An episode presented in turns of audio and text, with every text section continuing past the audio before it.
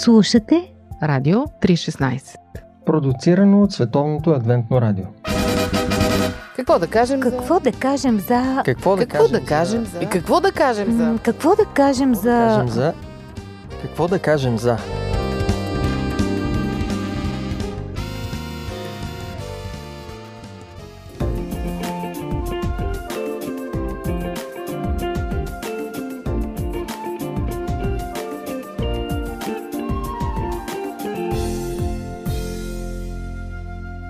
Здравейте, уважаеми слушатели! Аз съм Мира. Днес в студиото на Какво да кажем за сме заедно с Боби и с Ради, за да си говорим за толерантност. Понятието толерантност не знам защо от положително се превърна в отрицателно в нашия речник. Аз си отворих специално Уикипедия, за да видя какво пише за толерантността там и казаха, че има три философски тенденции за обясняване на тази дума. Едната я предава като синоним на снисходителност, другото като търпимост и третото като подкрепа и разбиране.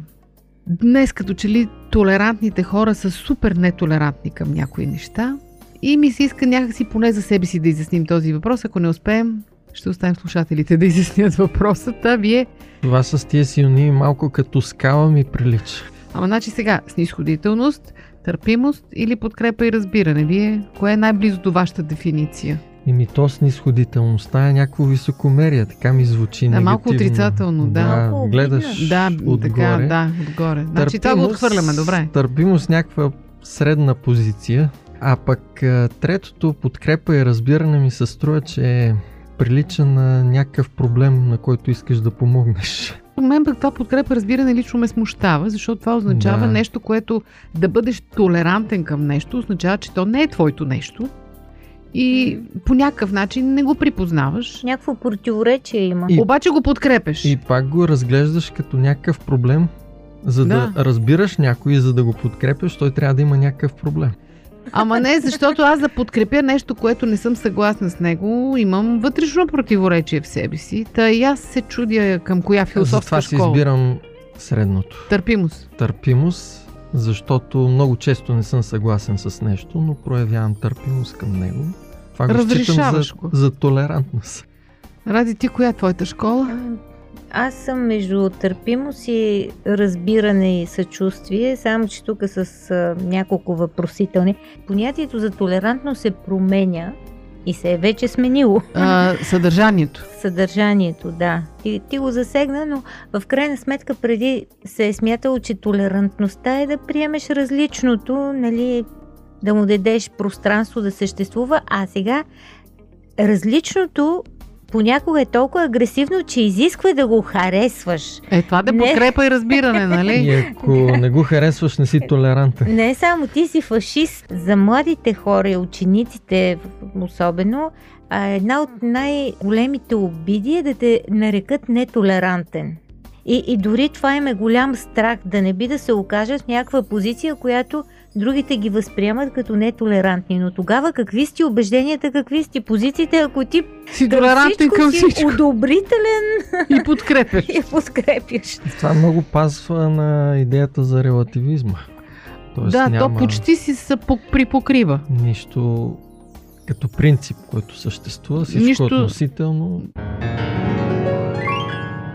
Кога толерантността се превръща в нетолерантност реално? Ние го усещаме в живота, ама някакво така обяснение имаме ли? Аз си мисля за идеята за точно за принцип, когато стане безпринципна. Да вземем идеята на Джеймс Добсън за брачните взаимоотношения.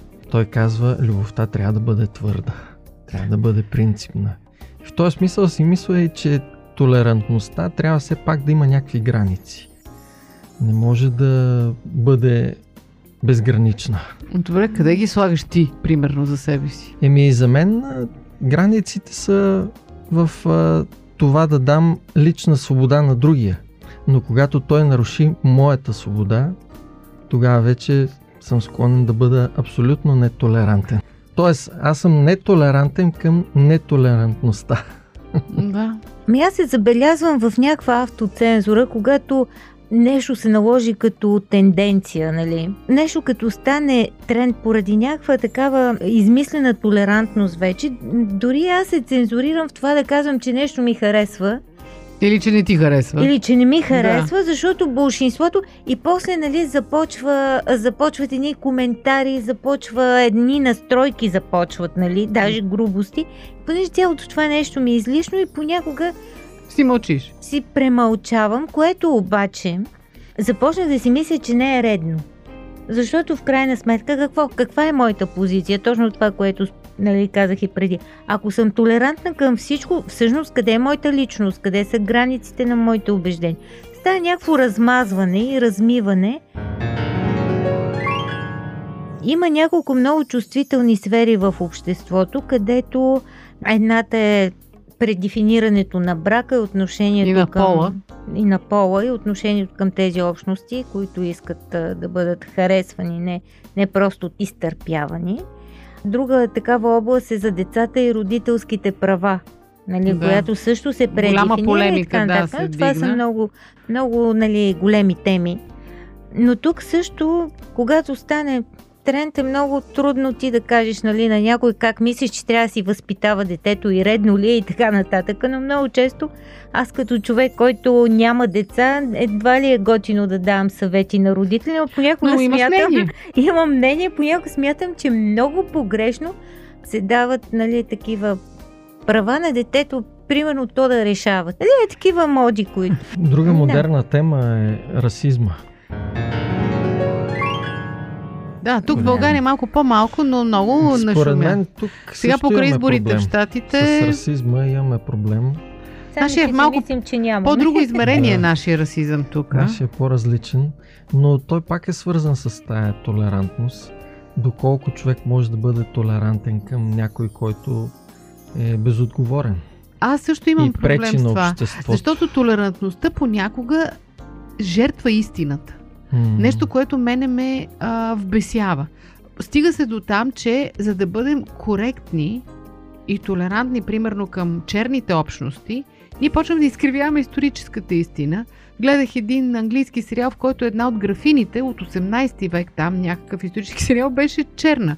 Извинете, не е имало черни графини през 18 век. Кой каквото ще да си Но виж, тук е този елемент, а, който определя толерантността като разбиране и подкрепа. Мисълта ми е, че за мен е толерантността идва след истината. Може би в моята глава е така.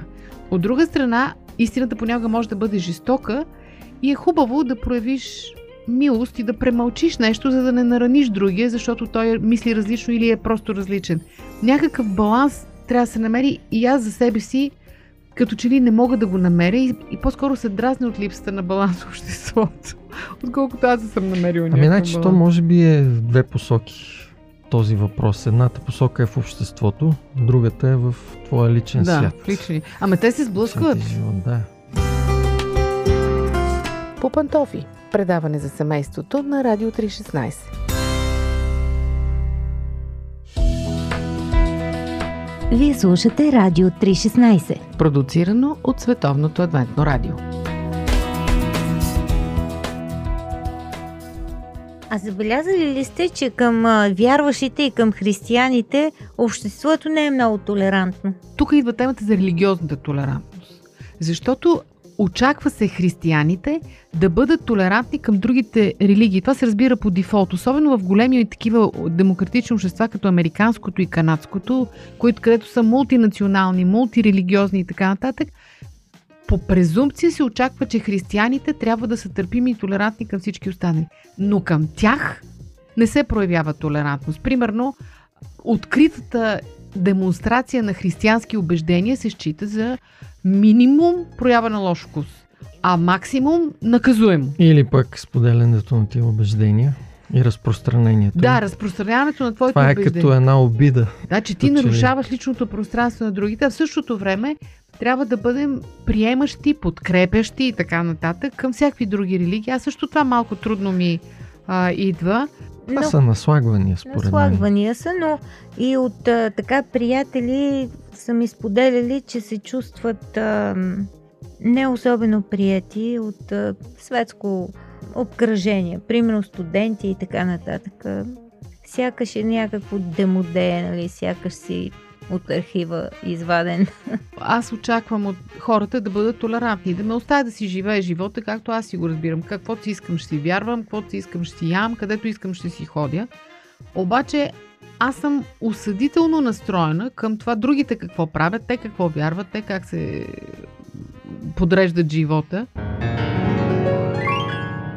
Тук, понеже го засегнахме въпроса, за сблъсъка между християнския морал и толерантността, мен лично ми е болен въпрос. Той много остро възникна, когато се започна голямия бум на LGBT общности. Mm. Защото Библията е много категорична, че това е грях. Точка по въпроса. Няма какво да го обсъждаме. И аз като вярваш човек съм го приел. В същото време, като толерантен човек си казвам, щом Бог няма проблем да търпи хората да вършат грях, коя съм аз, че да ги осъждам. Нека да си правят каквото искат, щом те предпочитат да го правят, това е тяхна работа. Но това не е достатъчно. Сега и от мен като християнин се иска да одобря това нещо. Или най-малкото да не го осъждаш публично, да не изразяваш да. позиция. Имаше случаи, имаше случаи на пастори в Швеция арестувани заради това, че са обявили, че хомосексуализма е грях. И са чели библейски текстове. Да, по, та, по този въпрос. смисъл и Библията е хомофобска книга. В същото време се говори, тук примерно в България се говори за християнски ценности, изконни български ценности и така нататък, но пък се прескачат тези части от християнското учение, които говорят за това. И аз си казвам къде е границата, моята лична, вашата лична граница, между, сблъска между морала и толерантността. За мен е в свободата. Свободата и избора. Защото ние трябва да даваме свобода на човека да дори да греши, да върши нещо лошо. Да, Бог ни е оставил да си греши. Бог му дава такава свобода и кой съм аз, че да ограничавам. Проблема е когато този грях или тази свобода започне да нарушава свободата на другите. И в този смисъл, нали, това наслагване, за което споменах преди това, при LGBT общностите се е получил, защото те са били изключително много потискани. Да, те са, те са били кастрирани, били са бити и така натам. Отнемани са им права, не са им ли работа и така И да. както основният принцип нали, на дявола е махалото. От едната крайност та засила в другата крайност. Сега това нещо се превръща в едва ли не най-новата и най-добрата мода в света. Норма. Норма, да. да. Прогнозите ви какви са за толерантността? Примерно след 5 години? 10? Ами то девалвира според мен самото понятие от това и което и Боби казва. Проблема е, че нали, хората искат права, т.е. ние си имаме равни права. Въпросът е, че нали, разни общности започват да искат преференциални права. Да. И без задължения. И без задължения.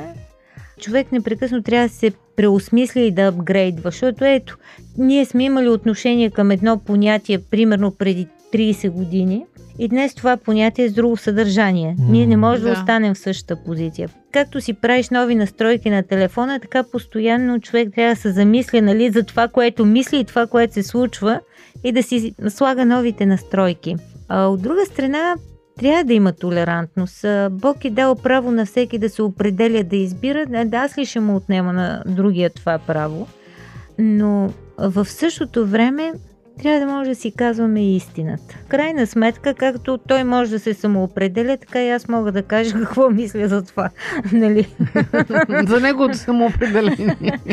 Аз си мисля... И, и друг за моето. Разбира се, че са две страни. За тенденцията, която се наблюдава в обществото, има нещо положително в нея. Нетолерантност към нетолерантността. Mm-hmm. Нали, в този смисъл ние се дразним, защото понякога християнската ни вяра може да бъде изразявана по един нетолерантен начин. Агресивно. Агресивно и това да навреди на обществото и на, на правата на другите. В този смисъл тенденцията върви към толерантност към нетолерантността. Но не християнската нетолерантност, а ся, всяка друга, която се опитва да смачка християнската нетолерантност и християнските убеждения. Се си мисля, защото ти говори преди малко спомена махалото, пак ще се залюлее махалото в обратна М. посока. Така си мисля, че това прекалена толерантност към всичко и вече стигане до извращение, това да зачеркнеш една историческа истина в името на толерантността, мисля, че пак ще се върнем в другата крайност, да се отричат цели общности, да се заклеймяват. Не знам, така си мисля. Не знам дали съм жива да го видя това нещо. Парадоксът е, че може да се стигне до авторитарност. Да, то...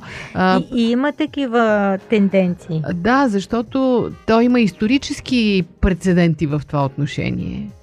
Пълната разюзданост в Римската империя, докъде е М. дошла, например, докъде е довела. Нещо като комунизма, както борбата за справедливост на бедните хора и на работниците Е довело до диктатура. до диктатура на, Да. на пролетарията. А пък а, днес либерализма Ще доведе пак до ще диктатура. доведе до диктатура на либерализма. Аз си мисля обаче, че ние трябва така малко по-положително да завършим с идеята на Исус за толерантността. Златното правило. Това, което Айде, искаш да правят другите на теб, това прави и ти на тях. Мисля, че ако човек иска да бъде свободен и да се чувства свободен, трябва да даде свобода и на другите. Ако всички го спазваме това правило, колко по-приятен щеше да бъде света за живеене. Абсолютно. Уважаеми слушатели, не знам на вас стана ли ви ясно, защото на нас не ни стана ясно толерантността, но много ми се иска да сме ви дали повод за размисъл. Ако вие имате друго мнение или сме провокирали във вас някакви мисли, споделете ги на нашия сайт. Ще ви отговорим, обещаваме. Дочуване от нас за днес. До следващия път.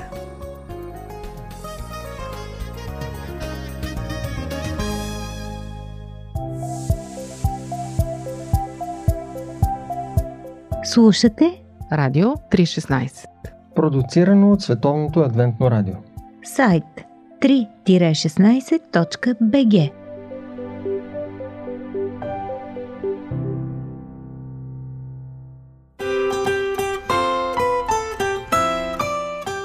По пантофи.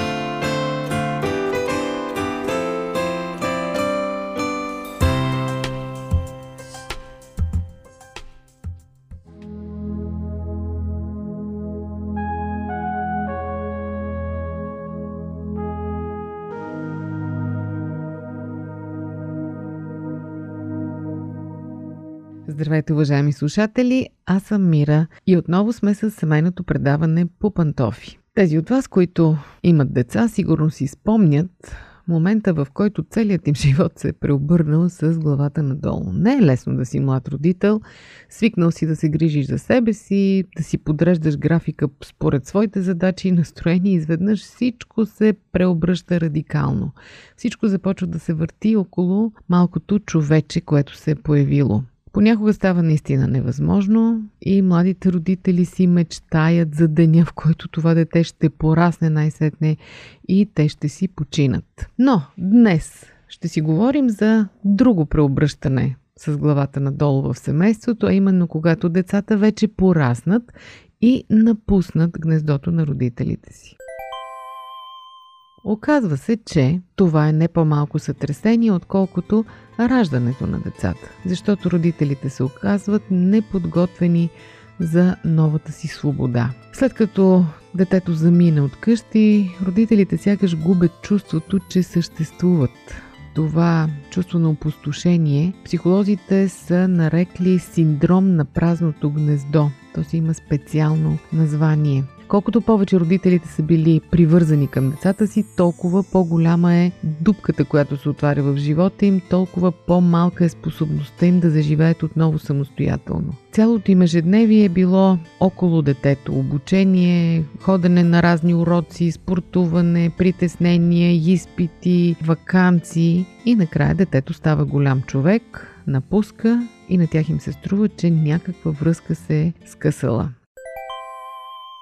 Какво се случва след това? Някои родители потъват в депресия, изпадат в остро чувство за самота, други се опитват да компенсират, като постоянно поддържат връзка с децата си. Тези връзки понякога са направо отровни, защото родителите се обаждат по няколко пъти на ден и контролират децата си както са го правили, докато те са живели при тях. Разпитват ги за ежедневието им, дават съвети, искани и непоискани, дават си мнението, кажи ми сега, имаш нова приятелка, разкажи ми от какво семейство е, каква професия има, покажи ми снимка, чакай да разпитам моите приятелки, не от този град не са хубави хора. Този вездесъж контрол може само да отчужди детето от родителите още повече. Или пък то просто ще видите как всяка дреболия в живота му ги хвърля в паника, налага се те да пият успокоителни и затова то решава да не ги притеснява, започва да крие от тях, само и само те да не се стресират. Така че, скъпи родители, ако имате деца тинейджери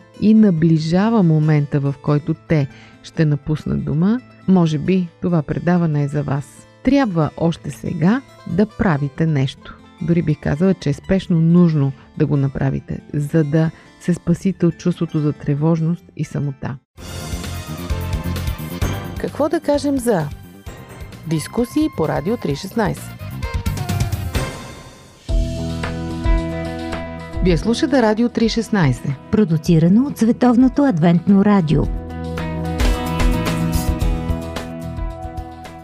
Какво можете да направите? Най-напред, разширете собствените си интереси. Вие не сте само родители. Вие сте още много неща. Вие сте професионалисти, вие сте съпрузи, вие имате свой приятелски кръг, имате свои групи в Фейсбук, имате свои хобита, Можете дори да се сприятелите с нови хора. Можете да си откриете ново хоби, което сте отлагали с години, защото не е имало време за него. Може да се запишете на курс, може да започнете да учите от начало, да учите нов език, да се запишете на танци. С две думи, разширявайте кръга на интересите си. Нека това да не е само децата, техните проблеми, техните нужди, техните радости и тревоги. Освен това, психолозите съветват да започнете да спортувате. Ако вече спортувате, станете още по-активни. Но обикновено на тази възраст, като че ли ние изгубваме желание да спортуваме, защото сме прекалено заети, защото вече се чувстваме уморени, може би и понатежали от килограми. Е, сега е моментът, когато децата ви напуснат, да се хвърлите активно в спортуване. Това ще е добре и за формата ви, и за самочувствието ви, а и ще ви подмлади и ще имате още един фокус в живота си. Спортът разсейва, връща жизнеността. Това е доказано. Ако е нужно, направете нещо дори още по-радикално. Сменете си работата, сменете си професията. На тези години обикновено се плашим да го правим и хората казват, о не, не, аз таман сега имам работа, точно всичко ми се е наредило дума да не става. Само, че ако ви се смени работното време и започнете да се срещате с други хора, това ще пренастрои мозъка ви и вие ще започнете от начало. Започването от начало дава изключителен фокус на живота. Освен това, не забравяйте да бъдете социално активни. Освен вашите деца и техните приятели, вие имате свои приятели, нали? Имате си съученици стари, с които не сте се чували от години. Имате си приятелски кръг. Тези от вас, които ходят на църква, имат приятелски кръг и в църквата. Бъдете по-активни и там. И най-вече, най-доброто, което можете да направите, е да преживеете ренесанс на любовта с вашата половинка. Дълги години вие сте си говорили почти само за децата. Сякаш нищо друго не ви свързва. Но някога вие сте се омъжили за този човек или оженили за тази жена, просто защото сте били влюбени. Никакви деца не е имало. Спомнете си това време, подновете връзката си, започнете да си обръщате повече внимание един на друг, ходете заедно на вакансия. Това придава изключителен цвят и вкус на живота. Изобщо важно е да приемете реалността и да разберете, че децата ви са пораснали. Живейте не с чувство на самота и изоставеност, а с чувство на удовлетворение, че сте имали една изключителна задача в живота си, много трудна, много сериозна и сте се справили. Щом децата ви се справят сами в този живот и са ви напуснали, значи вие сте си свършили добре работата. Ако ви поискат съвет, давайте. Ако ви поискат помощ, давайте. Но не забравяйте, че те са вече нови хора, самостоятелни. И вие бъдете такива. Пожелавам ви щастливо преживяване на този момент и синдромът на празното гнездо да бъде за вас само един книжен термин. Дочуване до следващия път от мен.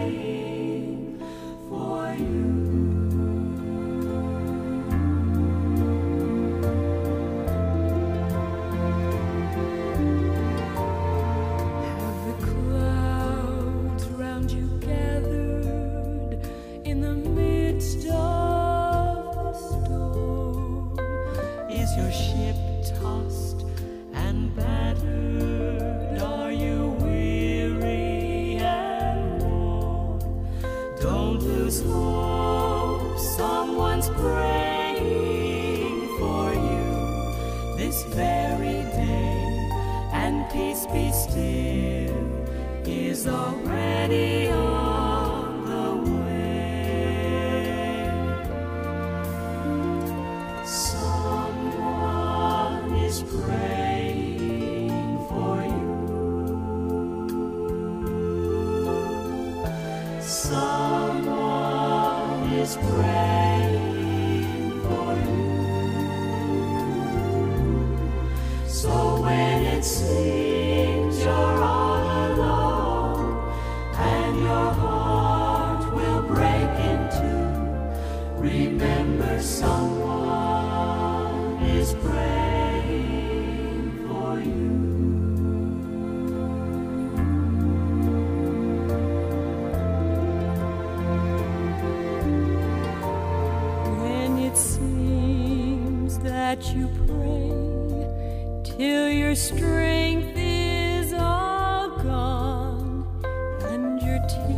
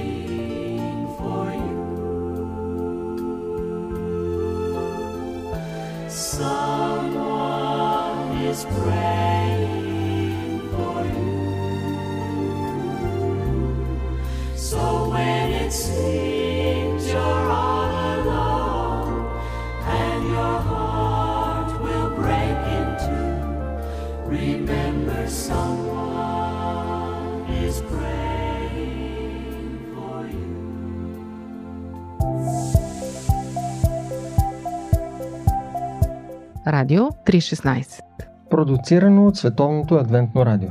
Сайт 3-16.bg